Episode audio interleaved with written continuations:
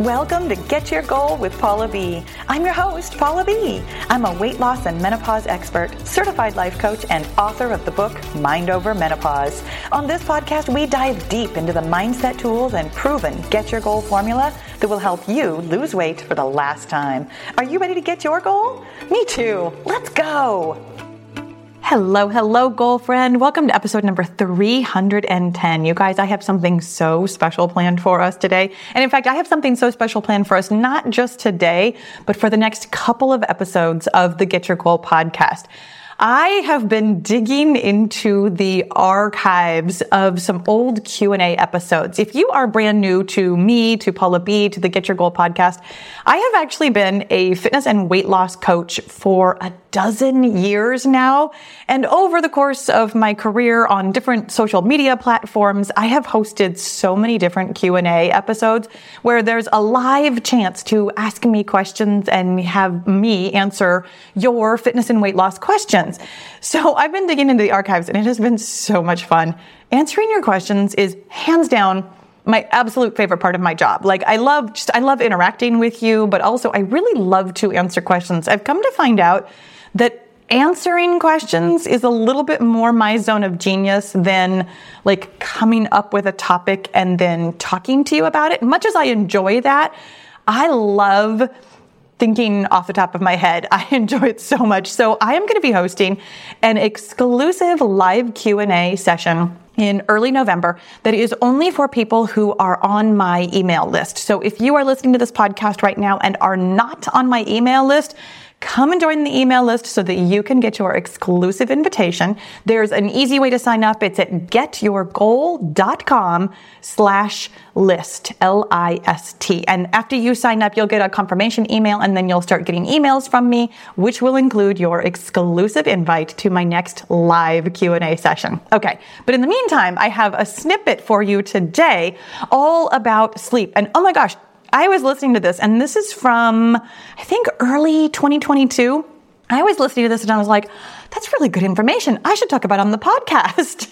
so here I am talking about it on the podcast today via, you know, 2022. My friend have so much fun listening to this portion of an old Q&A and getting ready for the upcoming Q&A in November. Oh, okay. Hey, let's talk about sleep because I got I got like three different questions, and it's so interesting because I was thinking about this for myself this morning. I was up four times last night, and I heard my automatic thoughts. My brain was like, "I didn't sleep well. I didn't get enough sleep last night. I went to bed exactly when I said I was going to. I woke up exactly when I said I was going to, and in between, I cleaned up vomit. I let my dog out in the middle of the night. I tried to feed my fussy cat, who is Rosie's not eating. Rosie is not long for this world. But I, I was up numerous times in the night. So let's talk about sleep. Amy says, I've just downloaded your wonderful ebook. Your program was recommended on a breast cancer survivor Facebook group I'm a member of. I'm wondering how much sleep you recommend. I don't see that listed, and I'm sorry if I missed it somewhere. You know what? I actually don't have a specific, I don't even have a rule of thumb other than common wisdom says, oh, eight hours of sleep a night is what you're supposed to get.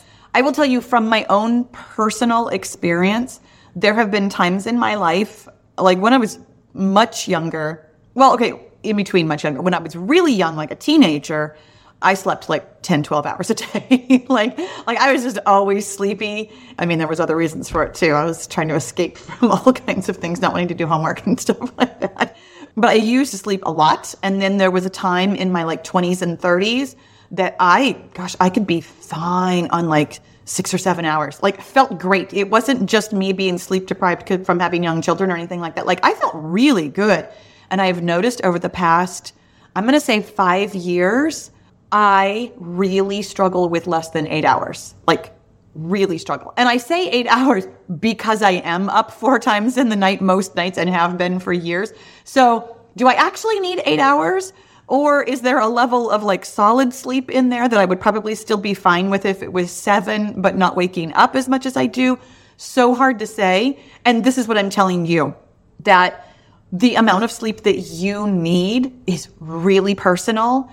And it's not even necessarily related to the hours in bed. It could be the quality of sleep that you're getting from those hours in bed. So let's say, for example, you are somebody who, like my friend Heather says, some nights, not all, I struggle with insomnia and or racing thoughts and or hot flashes. On particularly challenging nights after staring at the ceiling for an hour or more, I do get up and read until I feel sufficiently drowsy to fall asleep. Is this derailing my progress? How do you handle this? It might be that you actually need to plan for 10 hours in bed in order to even get seven hours of sleep.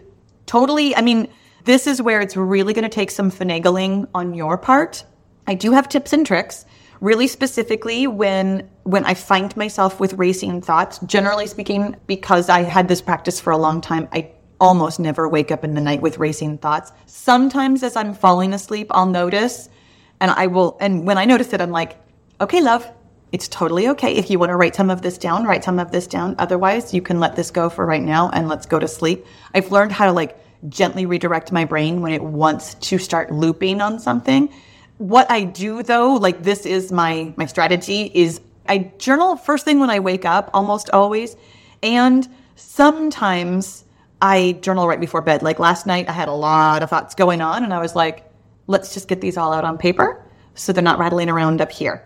Now, as you know, or maybe you don't know, but as you might know, I mean, journaling is one of the parts of the 5 method. Like every single day, get your thoughts out of your head you don't have to do that only about weight loss though. Like you might find this really helpful about work or about your relationships or about your animals, which is what I was journaling about last night. Whatever feels like it's really on your mind, put it out on paper. It's surprising to me every time how much calmer I feel simply writing it down. And I will tell you, I mean, I do have a method and it's the method that I describe in the 5 method where I write down everything that's in my brain, and I've gotten in the practice of writing one sentence on a line rather than trying to write in like paragraphs or whatever. I write one sentence on each line, and then after I'm done with it, I go back and I write the phrase, I think, in front of the sentence, and it helps my brain remember this is just a thought. This is not the truth. This is not a fact. This is not something I have to believe. This is not anything other than a sentence that my brain has offered me. And it's really, really helpful. It really helps me get in that space of being the compassionate observer of my thoughts rather than in the middle of all of my thoughts. Having that simple phrase, I think, in front of the sentence can help remind you that it's just a thought. It's not it's not anything more than that. And actually, let me explain further because Karen says, Hi, in your videos, you talk about the five steps. And when you talk about sleep, you say it doesn't matter how much time was actually asleep. Can you explain your thoughts about this? Truly, my biggest thought about this is that when you get in the habit of thinking about a certain amount of time of day as being the time when you're going to be asleep and prioritize that, it really does start to take care of itself. It does. Simply thinking about something in a certain way, like this is the time I go to bed, this is the time I wake up, it stops your brain from having to make that decision every day, which gives you more space to think about something else if you'd like to in a good way, hopefully. hopefully in a good way. Okay, this is famously I think it was Steve Jobs, and I know that Mark Zuckerberg also does the same thing. And I apologize if neither one of these feel like it's going to be a good idea for you. But both of them do that thing where they just wear the exact same clothes every day. With Mark Zuckerberg, it's the gray hoodie. With Steve Jobs, it was the black turtleneck. Like they just wear the same clothes every day so that they don't have to take any brain space on making that decision. They use their brain space for creative things. That's kind of how I feel about sleep use your decision making for something that really matters. Sleep, boom, done. This is when I go to bed. This is when I get up. There's no discussion. There's no worry. There's no, oh, I'm going to stay up a little bit later today or, oh, I can sleep in tomorrow. It's like, nope, this is done.